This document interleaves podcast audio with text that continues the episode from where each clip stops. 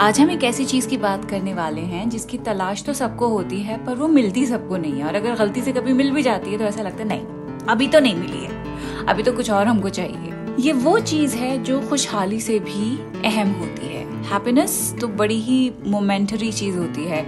लम्हे के अंदर ही कैद होती है वो हैप्पीनेस लेकिन जिस चीज़ की हम बात कर रहे हैं, वो एक ऐसी कैफियत है, जो सस्टेन कर सकते हैं आप। और उस चीज़ का नाम है करार। यानी सुकून, यानी कि चैन। Peace is any day more important than happiness I think peace को ही हैप्पीनेस कहा जा सकता है।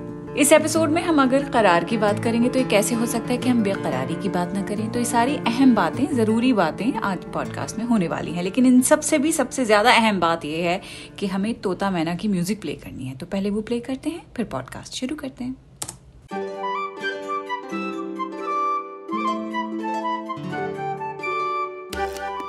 क्विंट फिर शुरू हो चुका है। उर्दू नामा मेरा नाम है फबीहा सैयद। आज हम बात करने वाले हैं करार की।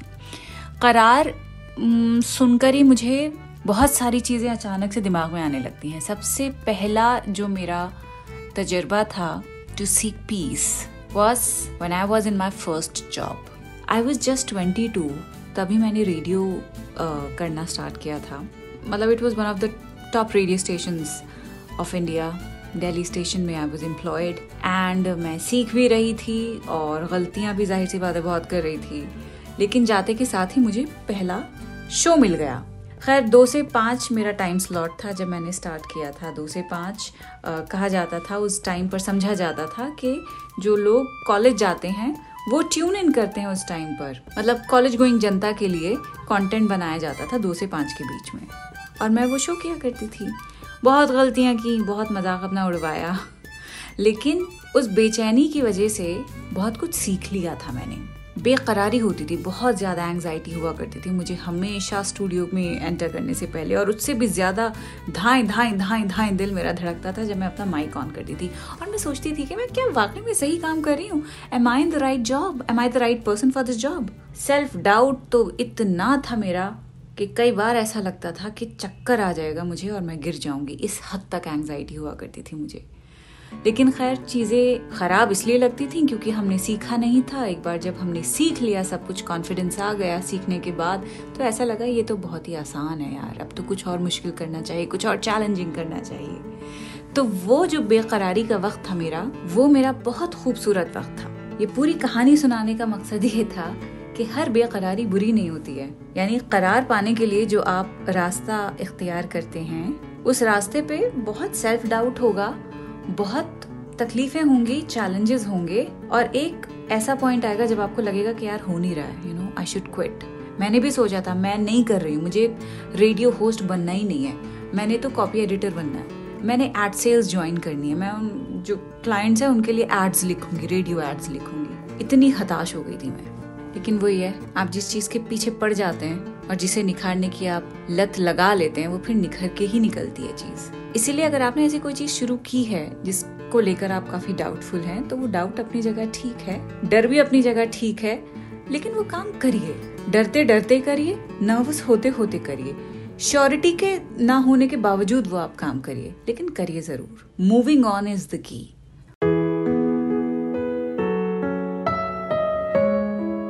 और मूव ऑन करते ही मोमिन खान मोमिन की देखिए ये खूबसूरत सी गज़ल का एक शेर आ गया है कि वो जो हम में तुम में करार था, तुम्हें याद हो कि ना याद हो।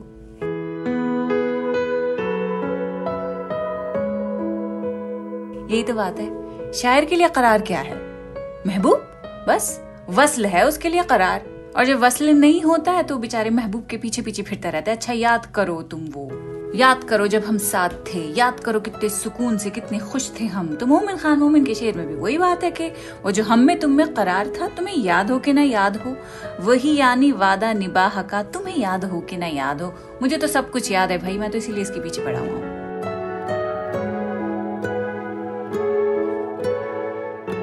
बेगम अख्तर की यह गज़ल थी। उन्होंने गाई थी मोमिन की यह गज़ल।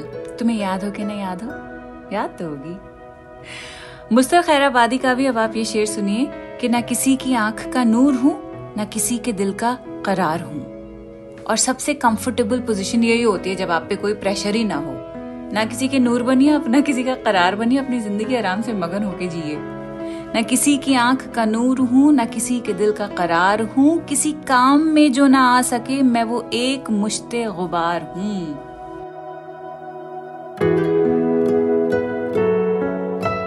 न दवाए दर्द जिगर हूँ मैं, न किसी की मीठी नज़र हूँ मैं, न इधर हूँ मैं, न उधर हूँ मैं, न शकेब हूँ, न करार हूँ। मेरा वक्त मुझसे बिछड़ गया, मेरा रंग रूप बिगड़ गया, वो खिजा से बाग उजड़ गया, मैं उसी की फसले बहार हूँ। पाए फातिहा, कोई आए क्यों, कोई चार फूल चढ़ाए क्यों, कोई आके शमा जलाए क्यों, मैं वो बेकसी का मजार हूँ। न मैं लाग हूँ, न लगाव हूँ, न सुहाग हूँ, न सुभाव हूँ। जो बिगड़ गया, वो बनाव हूँ, जो नहीं रहा, वो सिंगार हूँ। मैं नहीं हूँ नगमा जान फजा, मुझे सुन के कोई करेगा क्या? मैं बड़े बिरोग की हूँ सदा, मैं बड़े दुखी की पुकार हूँ। न मैं मुस्तर उनका हबीब हूँ, न मैं मुस्तर उनका रकीब हूँ। जो बिगड़ गया, वो नसीब हूँ, जो उजड़ गया, वो दयार हूँ।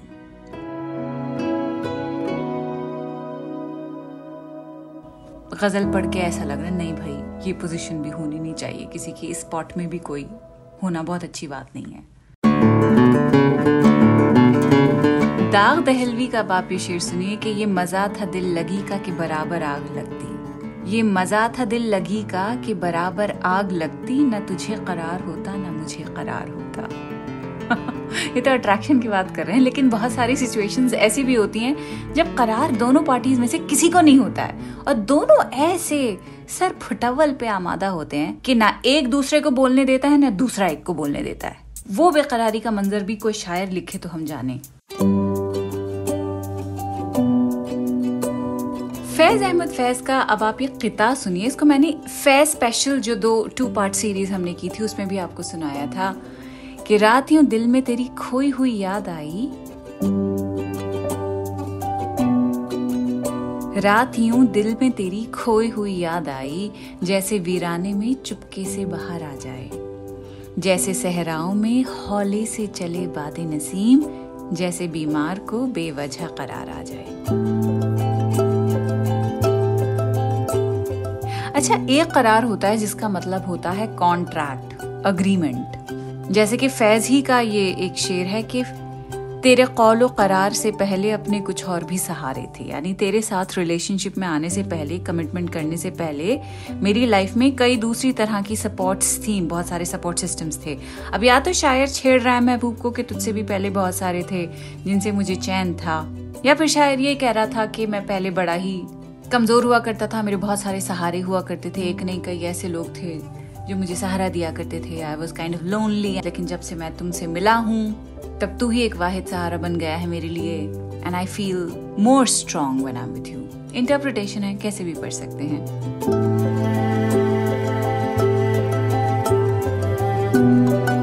अब आती है बात बेकरारी की। और जब बात आती है बेकरारी की तो कौन सा गाना आता है जहन में? अफसाना लिख रही हूँ दिले बेकरार का आँखों में रंग भर के तेरे इंतज़ार का। शकील बदायूनी का ये शेर है। और इसकी म्यूज़िक दी है नौशाद अली ने। नौशाद अली म्यूज़िक डायरेक्टर भी थे और शायर भी थे। बेकरारी पे उनका भी एक शेर है। उन्होंने लिखा है कि, एक बेकरार दिल से मुलाकात कीजिए, जब मिल गए हैं आप तो कुछ बात कीजिए। बेकरारी कुल मिला के एक ऐसा एहसास है, एक ऐसा तस्वुर है, जो शायर के लिए मेलंकली का ज़रिया है। ज़रिया इसलिए बोल रही हूँ क्योंकि हर तरह की क्रिएटिविटी द शायर डिराइव फ्रॉम दिस मेलंकली तो एक तरह से शायर डिज़ायर भी करता है, बेकरारी की उसको एक तलाश भी रहती है, क्योंकि मोहब्बत का दूसरा नाम ही बेकरारी है तो फिर हर तरह की क्रिएटिविटी की, हर तरह के आर्ट फॉर्म की गजा भी बेकरारी ही है। तो बेचैनी को हमेशा बुरी तरह से मतलब बुरे सेंस में नहीं लेना चाहिए। बेचैनी can be really constructive thing आप उस पर बहुत कुछ बिल्ड कर सकते हैं बेकरारी के ऊपर। दाग दहलवी का आप ये शेर सुनिए, यू मेरे साथ दफन दिले बेकरार हो। यू मेरे साथ दफन दिले बेकरार हो, छोटा सा एक मजार के अंदर मजार हो।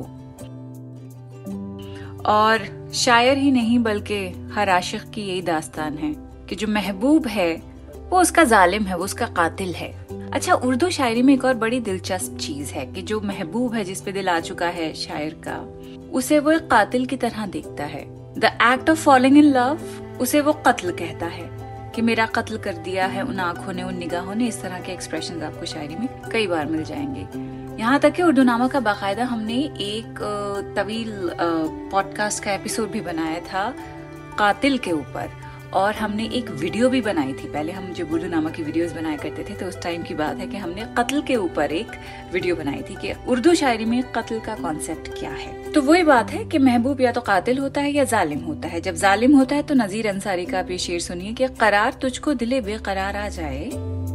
करार तुझको दिले बेकरार आ जाए। तड़प कुछ ऐसे कि जालिम को प्यार आ जाए। वाह! ये हुई ना बात।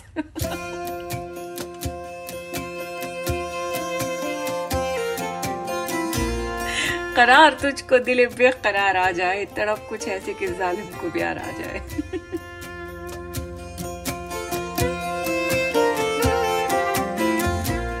अब बेकरारी की बात अगर हम कर ही रहे हैं तो आइए आपको एक बेकरार शायर का कलाम सुनाती हूँ।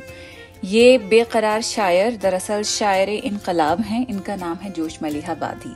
जोश मलिहाबादी के वक्ता फ़वक्ता मैं आपको अशार सुनाती रहती हूँ, समझाती रहती हूँ। जोश की जो नज्म अब मैं आपको पढ़ के सुना रही हूँ, उसका नाम है हुस्न और मजदूरी। कॉन्टेक्स्ट ये है कि ये नज्म एक ऐसे मजदूर के ऊपर लिखी गई है जो मजदूर औरत है। शायर को फ़िक्र हो रही है इस औरत की कि ये ऐसी धूप में बैठकर, ऐसी बेचैनी में, परेशानी में पैसा कमा रही है, इतने मेहनत और मशक्क़त का काम कर रही है।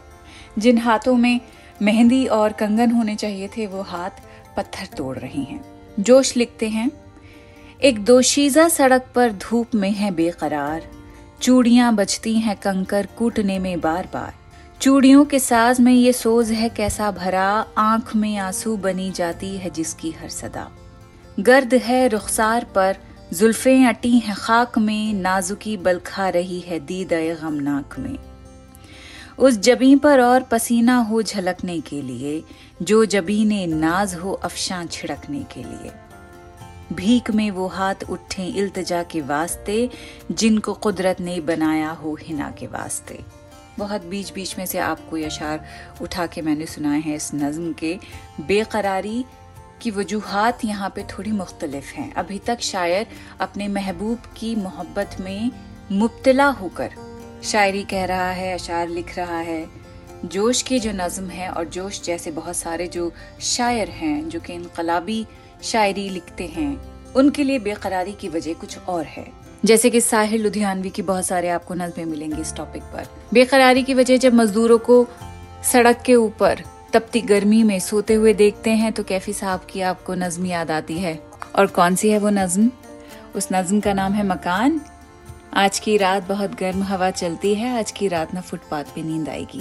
ये और इस तरह के बहुत सारे एक्सप्रेशन बेकरारी का ही बहुत बेहतरीन एग्ज़ाम्पल है।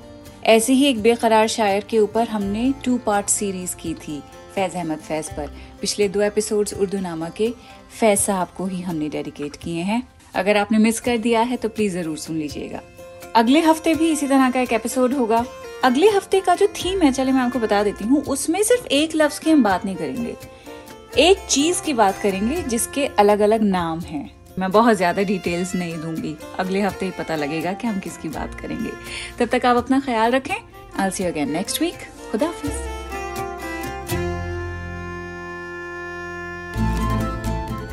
हाफिज़ उर्दू नामा द क्विंट का ओरिजिनल पॉडकास्ट है, जिसकी एग्जेक्टिव प्रोड्यूसर्स हैं शैली वालिया और ऋतु कपूर।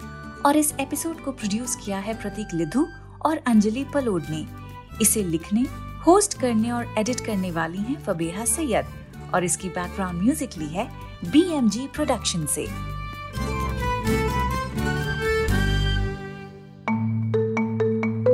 आप सुन रहे थे द क्विंट का पॉडकास्ट।